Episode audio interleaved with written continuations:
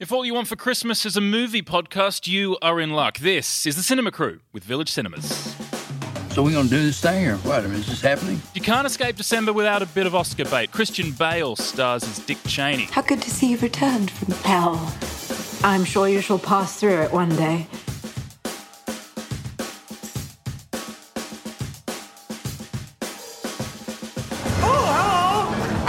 Have something of mine. Yeah, come and get it. Some kids' films today. Wreck It Ralph is back to break the internet. It is wonderful to see you. Yes, it is, isn't it? And Mary Poppins is returning in Mary Poppins Returns. This time, more Mary. But what could be greater than a king? A hero. Boxing Day delivers more than just something for the kids. There are two films this year hoping to bust the block Marvel's Aquaman and a new interpretation of Sherlock Holmes from comedy's brilliant dum dum Will Ferrell. Watson! Oh, What a looker, right? She is stunning. Hello, hello, hello. My name is Kyron Wheatley, and I've seen heaps of movies, but none of those. Luckily, Vari McIntyre Hello. and Michael Campbell Hello. both have. So many films to get through today. We're going to section them off into a few different categories Oscars, family friendly, blockbusters. As always, we have a Village Cinemas Gold Class double pass a little later on. This one from Santa. But first, What do you say? I want you to be my VP. I want you. You're my vice. Well, George, I, uh, I'm the CEO of a large company. And I have been Secretary of Defense. And I have been White House Chief of Staff. The Vice Presidency is a mostly symbolic job. Uh-huh. However, if we came to a, uh, different understanding, The Oscars will be rounding out the awards season in Feb next year, which means in December, all the films that are for your consideration pop up on the silver screen. And we've got a couple today. First up, the man who played Bruce Wayne has found an even better disguise in his weightiest role yet, literally. Christian Bale disappears into Dick Cheney in Vice. Yeah, so another one where Christian Bale ruins his body. he had to gain like 45 pounds for this one. I'm kind of scared for. Like I'm concerned. Yeah, like for him. between the machinist, the machinist, and the where he fighter, he lost lost, a bunch of weight, weight. yeah. Put on muscle for Batman. Got fat for American Hustle. Got skinny again. Got fat again. I think he used a nutritionist this time. He said he was a lot more conscious of his health, which Dick Cheney was not, apparently, because he was prone to having heart attacks. Dick Cheney, as hopefully we all know, not a very nice man politically, was the vice president to George W. Bush. And we get to see all the wheelings and dealings behind the scene and how he became the most powerful VP in American history. This is Adam McKay, director of The Big Short. And in the same Yeah. way that The Big Short takes kind of a complicated thing like the global financial crisis and the housing market falling out and presenting it in a really concise way for everyone to consume mm. and making entertaining, this very much does the same. The American politics behind how Dick Cheney rose to power are very convoluted and confusing, but he kind of strips away everything. He'll explain it very concisely, and it's kind of weirdly fun. Yeah. The point of difference with this one is that there's this weird dark humor over all of it. So it's narrated by this unrelated character that we don't know who it is until later on in the story. He's in a couple of scenes, but he does a lot of voiceover. And it's this sort of absurdist comedy. Like Yeah. at one point, halfway through the film, they do this fake ending. Credits start rolling with a nice, happy music, and the family's all like, oh, and they lived happily ever after. No, they didn't. And then it goes on to this really dark political scene. So it's got this weird edge to it. It's not like the dry political movies that we're used to seeing. Yeah, it's not a bunch of stuffy guys in suits talking morals in a mahogany room. They really make it kind of accessible. But here's the biggest selling point, I think. Sam Rockwell, recent off his Oscar win for Three Billboards outside Ebbing, Missouri, plays uh, George W. Bush, and it is so funny. He he wears Christian Bale really kind of disappears. This is a real caricature of George W. Bush. Yeah. It's everything you remember him being the kind of the southern guy who's a little slow on the uptake, but he is a real scene stealer. Which is a clever way to go, I guess, because everyone knows George W. Bush. Yeah. So, like, to play him to disappear into that character would be too serious. Yeah, exactly. You've got to turn him into caricature as opposed to Dick Cheney, who's something you kind of know, but it's kind of better to play that one by disappearing into that character. I guess that's the comedy aspect to it as well. He's this sort of comic relief anytime he comes onto screen because we've got all these other serious characters as well. Amy Adams from lots of movies like Arrival, Steve Carell, Beautiful Boy, one of his last films. They're really serious characters. It's always interesting seeing which version of Steve Carell you're going to get. Yeah. you get one of two, don't you? Yeah. You get serious Oscar Steve Carell, and then you get like broad comedy Steve Carell. You get him in almost every Adam McKay film. You do, sure. yeah, that's true. Yeah, Yeah, it is most of the crew from The Big Short as well. Even producer Brad Pitt is Yep. producing this one. You're a kinetic leader. You make decisions based on instinct. I am. Mm. People always said that. Yeah, yeah. Very different. Very different from uh, from your father in that regard. Now, maybe I can uh, handle some of the more mundane jobs, overseeing uh, bureaucracy, managing military, uh, energy, uh, foreign policy. That sounds good. So who should see this film? if you're a fan of The Big Short or those kind of like esoteric political satire comedies, this is so good. Yeah, if you like the Golden Globe nominated movies with some really good cast, really interesting story take on it. It is important to make new friends in court, is it not? You're so beautiful.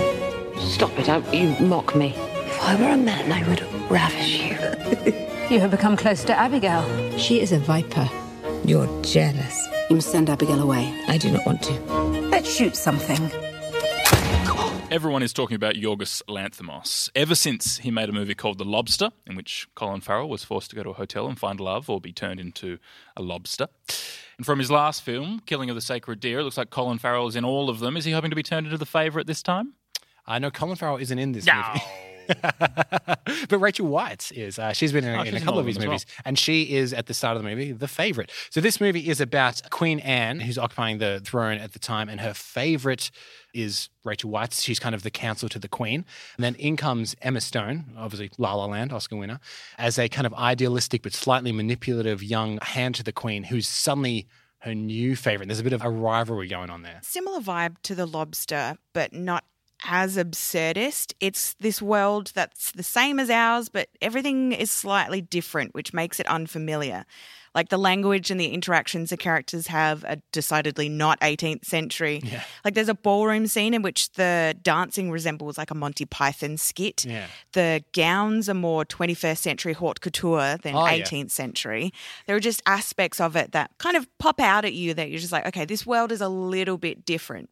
Sort of like the Armando Iannucci take on Russian politics with the death of Stalin a little while ago, where it's not quite from the era that it's set. Yeah, similar to that. Like I know, for instance, that one people just had their regular accents and stuff Yeah. like that. This, you very much need to know what kind of movie you're going into because it is mm. not. Not a regular period drama. It's not Elizabeth. You know, Yeah. it is very much a film by a very specific filmmaker that has a very specific kind of odd, esoteric, weird vibe to him. Yet you say he's toned that back because I mean, with his second film, I think it was his second, Killing of the Sacred Deer, Yeah. he almost went more absurd, Yeah. more Yeah. weird than the Lobster. But this one's a little bit more pop. It's a traditional period piece, linear storyline, real human characters, but just the little edge of something different to make it unique. Uh, none for the Queen.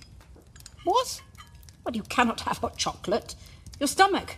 The sugar inflames it. Abigail, hand me that cup. Do not. I'm sorry. I do not know what to do. Oh, fine. Give it to her. And then you can get a bucket and a mop for the aftermath. So I didn't know a lot about Queen Anne, except that she was the first monarch to rule after Great Britain had been unified, Scotland and England and Wales and all that came together. And she was a bit batty, hmm. which I'm not sure if they took more creative license with or is this historical. She's got gout, so she's quite sickly. And she's like this She's a little bit like immature as well. Let's talk about Queen Anne because she's played by Olivia Colman, who Yeah. traditionally started in like English comedy, like Peep Show and stuff with Mitchell and Webb and whatnot. Yeah. this plays is another queen in the crown at the well. moment. She, yeah, that's right. Yeah, this is such a huge performance. Rachel Weisz's great. Emma Stone, great. Olivia Colman's like on a whole other level. I've followed Olivia Colman's career for a long time. I've Yep. never seen her this good. Well, then, why? And I am outraged by this Mm-hmm. because this is a three hander, two nominated for a Golden Globe. Mm-hmm. Olivia Colman snubbed. I know that. Imagine getting that phone call. You haven't, but your two co-stars have. Yeah, it, it, this is this is what I'm scared of because I know uh, for Oscar consideration they want to nominate her as leading actress, which they should. But then there's the dark shadow of Lady Gaga looming over first film, knocks it out of the park. I really want her to win, but I'm scared that she's going to get overshadowed by Lady Gaga's performance, which was also amazing. And also overshadowed by the fact that she didn't get the Golden Globe nom. I'm outraged. All awards are dumb, but the Golden Globes you can pretty much pay for a Golden Globe at this point. It's just interesting that you say that she's the standout performance. There's one other standout performance which I'm also surprised wasn't nominated, which is Nicholas Hoult from About a Boy. He is the boy that it's about. Oh, he's all grown up. He's all grown up. When we came out of the screening, if people weren't talking about Olivia Colman, they were talking about Nicholas Hoult because he is really funny in the worst way. he's just a real terrible person and he looks like he's having the time of his life playing that role. We should advise as well. I know this is a period film and, and it's got all the things you might think of a period film. I would advise, like, for instance, my grandparents, I'm going to tell not to see it because there's a lot of swearing and there's quite a, a, lot of sex and sexual innuendos and whatnot as well. So, in that way, it's almost like a modern, like, it's, it's like a period film for younger people. So, not your grandparents. Who should see this film? I think it'll appeal to a younger audience. I hmm. really enjoyed this one. It's got a lot of political and sexual intrigue, but if you like absurdist comedy, I felt like it was Spike Jonze meets Monty Python. Hey, that's a really good way to explain it. Yeah, Spike Jonze meets Monty Python. That's it for Oscars. Next up, family friendly. This is what's called the dark net. Are you sure this is safe? Just whatever you do, do not look at his little brother. Oh, his little brother? what are you doing here? the reason I came to your neck of the face. I mean, there's a face in your neck. I mean, woods, neck of the woods. Every year, the movie business throws a bone to the kids' market at Christmas time with more than their usual share of PG rated cash cows. Think Moana, Red Dog, Red Dog 2. And actually, speaking of sequels, this festival season is no different. We have two, starting with Wreck It Ralph Ralph Breaks the Internet. So, Ralph Breaks the Internet takes place six years after the last movie, Wreck It Ralph, about a video game character. And in this one, little Vanellope's game breaks, and she and Ralph have to travel into the internet to find the piece that will save her game. I'm not even going to bury the lead here. I had so much fun with this movie.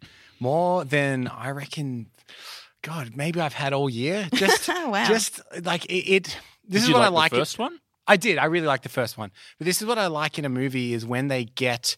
Uh, so, so internet culture, for example, when they get it right, Mm. you know, sometimes you'll see a movie and it'll have internet jokes, and you're like, you don't know what any of this is. you're trying to cash in on something. But this gets a lot of things about the internet really hilariously right. Like pop up ads always coming up and annoying you, and clickbait articles and things like that. It, it's done in such a, a unique way. It's a like bunch pop of fun. ups, like that stop the movie sort of thing. Uh, they stop the characters walking. So the characters will be walking through the internet. Someone will come up and be like, lose belly fat with this one weird trick. yeah, right. Yeah, it's like what the emoji movie was trying to be. Yes, And yeah, that didn't yeah. do it very well, and this one just hits it on the head. It's really hard for sequels to live up to the original, and not many do. This one really did. People love those references. I mean, Spider Verse we're talking about last week Mm-hmm. that goes so deep in the references of comic books. Yeah. Meme culture is pretty big in this one. I do suspect, kind of like Shrek in, in nowadays, this won't age super well. Because if, if you watch Shrek nowadays, it's all jokes about the Matrix and Yeah. things that were relevant in the early 2000s. And I reckon if you watch Ralph Breaks the Internet in five years' time, you'll be like, oh, yeah, remember when that was a thing? But as of now, as of 2018, 2019, it's probably the most like current, refreshingly up to date internet movie. I watched Shrek the other night because it just came on Channel 9. and uh, have you checked the graphics of Shrek lately? oh boy. they are early on. Yeah, it's like it's like rewatching the first Toy Story as well. Yeah, You're like for ninety five, this is great, but ugh. Well, this one really updates it for younger kids. And what I feel like it does is teach kids how the internet works. Uh, remember those? need that lesson like as well, The, the magic school bus and like how my body works when you were little and you have to anthropomorphize these characters to teach kids this is how things work. So these individual characters, Vanellope and Ralph, go into the internet, which is we all know it's just wires and things. Actually, I don't know how it works, but and it's this whole huge world. So Google's actually this giant building, and they go to eBay, and that's a building, and there's all these little stalls, and they just walk up and they start bidding on items and things like that. It's all just so, yeah. The the mechanics of it is just everything is real. There are actual people running the internet behind the scenes. The magic omnibus. Yes, it's, it's one of those films. I think omnibus is an internet term. That feels like it's floating around in my head as an internet term, but I don't understand the internet, so maybe. I mean, ironically, you could Google it. Oh, hello, sir. Interesting. You don't seem to have a search history. Well, let's start one for you. What can Knowsmore help you find today? Um- Umbrella, Umbridge, Umami? No. Noah's Ark, no doubt. Nordstrom Rack, Ergonomics, Urban Outfitters, or Cool. Looks like no one put Humpty Dumpty together again. This guy's a little soft boiled. I'm pretty sure he's just trying to guess what you're gonna say. Yes, I'm sorry, but my autofill is a touch aggressive today. Who should see this film? If you like animated movies with those little life lessons and the good morals like Toy Story, just something cute and colourful and really funny. it's got that double layer where the adults will get, you know, they'll laugh at Instagram being an art gallery, but the kids will love Ralph and Vanellope and that whole And the. Disney princesses. Which And the are- Disney which is great. princesses. Bucks and mares, cubs and does, welcome to our show of shows. It is my great honour to introduce this evening's renowned guest. The one, the only, Mary Poppins! Sing for us, Mary Poppins! No, no, no, no. Come on, have a go. No, I haven't sung in years. Sing for us, Mary Poppins. Do sing for us. Uh, no, I couldn't possibly. D flat major. Yes, in great news for 10 year old Kyron, Mary Poppins is back with about a kilo of sugar. This is the long awaited sequel to Mary Poppins. A little history. The author of Mary Poppins didn't love the movie and they had to kind of wait until she passed away before Disney were allowed to make another Oh, one. that's sweet. Uh, isn't it? so this one's set decades after. Disney are all about family and values, aren't they? Well, she actually said that the rights could be used as a stage play if the original filmmakers weren't involved. 'Cause She particularly hated them. So this is neither a stage play and it's the same filmmakers. but this one is set decades after the original, and Mary Poppins returns to help the Banks family, who are now the children are now grown up. She's going to help them save their family home. This is 90 minutes of just pure whimsy and magic and singing, and it actually feels old fashioned. like that's a weird kind of sentiment to say, but it feels like it's of a different generation. I mean, obviously, the most terrifying thing is that they would ruin all our memories, right? Yeah, because I'd heard Disney originally wanted everything to be computer animated, and the director actually had to fight them to say no, it needs to be hand drawn. So all of the original animations mm-hmm. that you have in the first Mary Poppins and that colliding of a cartoon world with the real world would have been completely different if it was animated. And I'm really glad that they stuck to that original feel. And I think, as far as casting, you can really tell how Dick likable Van someone it? is. He is. He is. Great, great news. And and also, what- here's can what I continue. love: Lin Manuel Miranda plays a uh, a lamplighter. he wrote Hamilton on He the wrote West End, Hamilton, um, yeah, and Broadway. he the music for Moana and stuff. Yeah. And he has quite a bad English accent, quite deliberately, because originally in Mary Poppins, Dick Van Dyke had famously a horrible Cockney accent. So he even All right, he, yeah, he, he kind of hams it up in that kind of way. He's like, "Hello, Mary Poppins," you know. but I think it goes to show how likable someone is because Mary Poppins is and always was Julie Andrews. And it goes to show how likable Emily Blunt is that she is the only person that is acceptable to replace Julie Andrews as Mary Poppins. Oh yeah, she did a great job, and I know that Julie Andrews had said that she like approves of her taking over the role, and that was such an honor for Emily Blunt because it's such an iconic role. I think she did a really good job. the songs as well. I think it's going to be hard at first uh, for people to kind of adjust because you've grown up watching Mary Poppins a million times and you know the songs, and these are new songs coming in. So I think it always takes a moment to adjust. So when I saw it originally, I was like, oh, yeah, the songs, I liked them, but I didn't love them as much. But then I've been listening to them more and more. And it, you just need to kind of sit with it for a while, I think, because it is a new part of something that you've grown up with. It is a sequel rather than a remake, but it's the same sort of story, so it's a little bit different, not too different. Close your mouth, please, Michael. We are still not a codfish. Good heavens. It really is you. You seem hardly to have aged at all. Really? How incredibly rude. One never discusses a woman's age, Michael. Would have hoped I taught you better. I'm sorry, I didn't. Came back. I thought we'd never see you again. It is wonderful to see you. Yes, it is, isn't it? Who should see this film? I think if you grew up with Mary Poppins, as I think, I mean, pretty much everyone did, this is a really fitting sequel that actually lives up to the expectations that people have of a Mary Poppins sequel. Or if you've got young kids or you know some younger kids who you want to introduce to the Mary Poppins instead of them watching the original, this is a really good new one. It's just happy, colourful, fun kids movie. Or if you love the cast, you should probably see this film. Absolutely. I mean, you've got Meryl Streep's in there as well, Colin Firth, Emily Mortimer's got a great cast. Normally, Christmas blockbusters are about Christmas in some way or another, whether that's the Santa Claus or a more subtle version, Die Hard. Would you call Die Hard subtle? I don't know. This year, it's a couple of new franchise hopefuls. Let's start with Aquaman. Ever since Christopher Nolan wrapped up his Batman trilogy, DC has struggled to match Marvel in the superhero stakes. So, can a fishman save DC from floundering? My father was a lighthouse keeper. My mother was a queen. But life is a way of bringing people together. We could unite our worlds one day. Check it out. Arthur is talking to the fish. I've been looking for you. Your half brother, King Orm, is about to declare war upon the surface world. The only way to stop this war is for you to take your rightful place as king. Trust me, I am no king. This is about Arthur Curry, aka Aquaman, who must face up to his destiny and challenge his half brother for the throne of Atlantis before Atlantis starts a war with humans. To contextualize this movie, if you had watched Batman vs. Superman, which was as grim as the day is long and dark and gritty, and this film, and nothing in between. It looks like DC's just put the car in reverse, done the 180 turn, has gone completely off opposite direction. This is so bright and so colorful and really kind of kid friendly. I don't think it takes itself seriously. I hope it doesn't. It kind of chops and changes between this is so epic and he's so cool, and this Yeah. is like Aquaman is the best.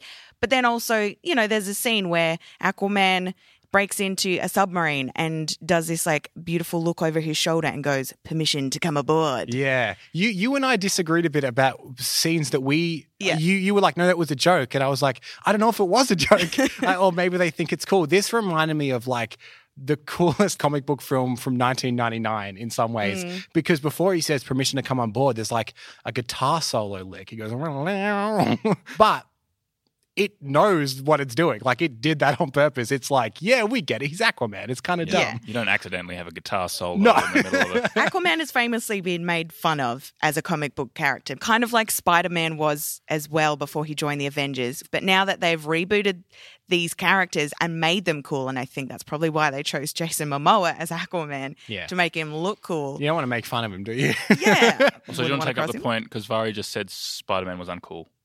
Do you have anything to oh say? wait my, my rebuttal how Yeah. dare you Vari well he was a bit Peter Parker is uncool but Spider-Man is very cool yeah sure push my glasses back up Nothing. Of course, it's not working. It's been sitting here collecting dust since before the Sahara was a desert. Before the Sahara was a desert. Let's just say you do your best thinking when you're not thinking at all. All right, now hold still. Hey, what are you doing? We need water. Near the closest source.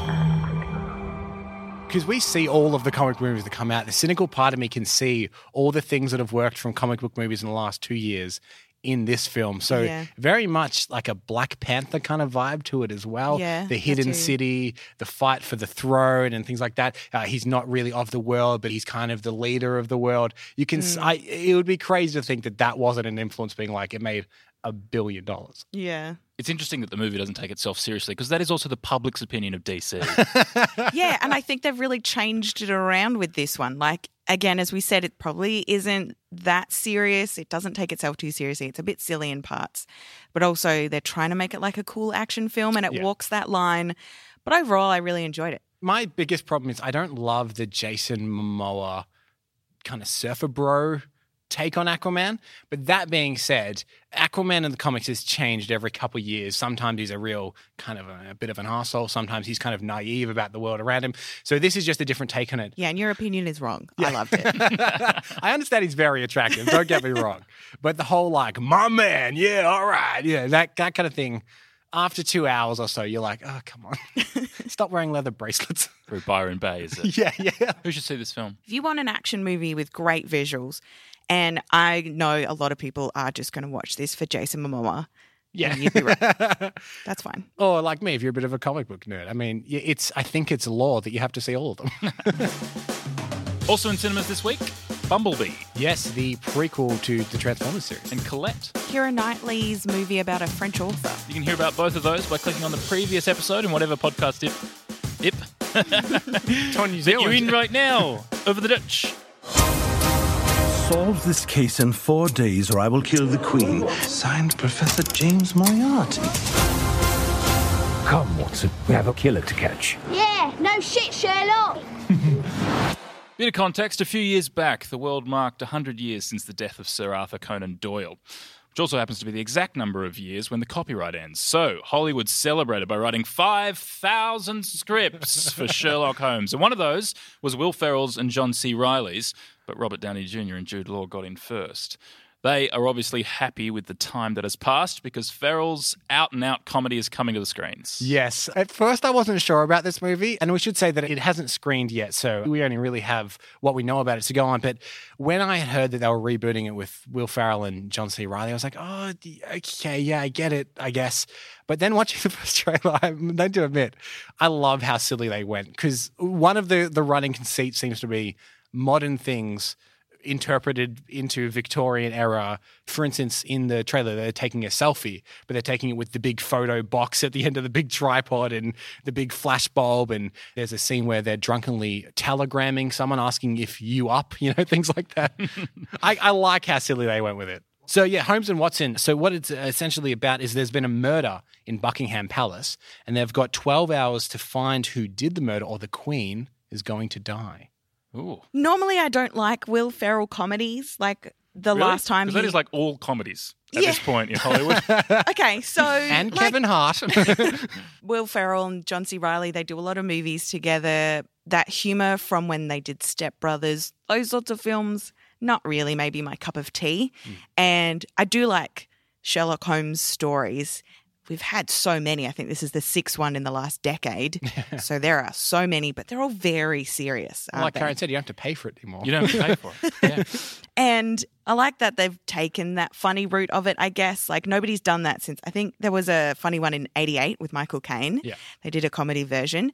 And while I don't like Will Ferrell's style of comedy, from the trailers, I did think I might enjoy this one. I'm the same. Generally, broad American comedy isn't necessarily my cup of tea, Mm. but there are several scenes like um, they say Sherlock is a master of disguise and he puts on a mustache, and Watson's like, "My God, where's he gone?" You know, things like that. So it looks like they're playing with the tropes that have been Yes. set up by all Yes. these other movies and TV shows. Here's what I like about it is they have Moriarty in this film, the arch nemesis of Sherlock Holmes, but played by Ralph Fiennes, who genuinely, even in a dramatic version, is a great choice for Voldemort, Moriarty. yeah. I have two days left to live.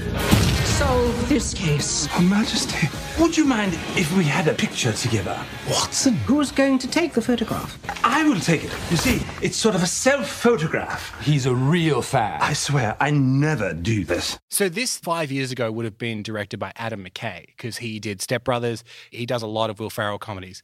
But this is directed by Ethan Cohen, not Ethan Coen of the Coen Brothers, but Ethan Cohen, who has written pretty much every American comedy in the last 15 years. He's like a real veteran of American Right, comedy. Men in Black 3, which was one of my Yeah. favorites. And if Adam McKay is anything to go by, in 10 years' time, we'll be going for best film at the Oscar. so who should see this film? I think it's one of those ones where you just grab a group of friends and it's just a bit of silly fun. You just have to go along for the ride. I will admit, like I said, it's generally not my cup of tea. I genuinely kind of want to see this. For your chance to win a Village Cinemas Gold Class Double Pass, go to Facebook or Instagram and leave a comment on the Cinema Crew post answering the question. The year's come to an end. We want to know what was your favourite film of the whole year. You can win the tickets next time. Quite a few films. How exactly do you train a dragon? Mark Wahlberg and Rose Byrne star in Instant Family. I assume you just add water. M. Night Shyamalan has gathered together Samuel L. Jackson, Bruce Willis, and Sarah Paulson for his new flick. If you haven't heard about Margot Robbie's performance as Queen Elizabeth, you will want to hear about Mary, Queen of Scots, played by Saoirse Ronan, by the way. Do you remember reading Storm Boy, a classic Australian tale about a pelican? They made it into a movie in 1976, and they have remade it into a movie for 2019. Anyway, that's it for this week and the year. So all those films in two weeks' time. Until then, thanks, Cambo. Thank you. Thanks, Vari. Thanks. I'm Kyron Wheatley, and we'll see you, or at least you'll hear us next week on the Cinema Crew with Village Cinemas.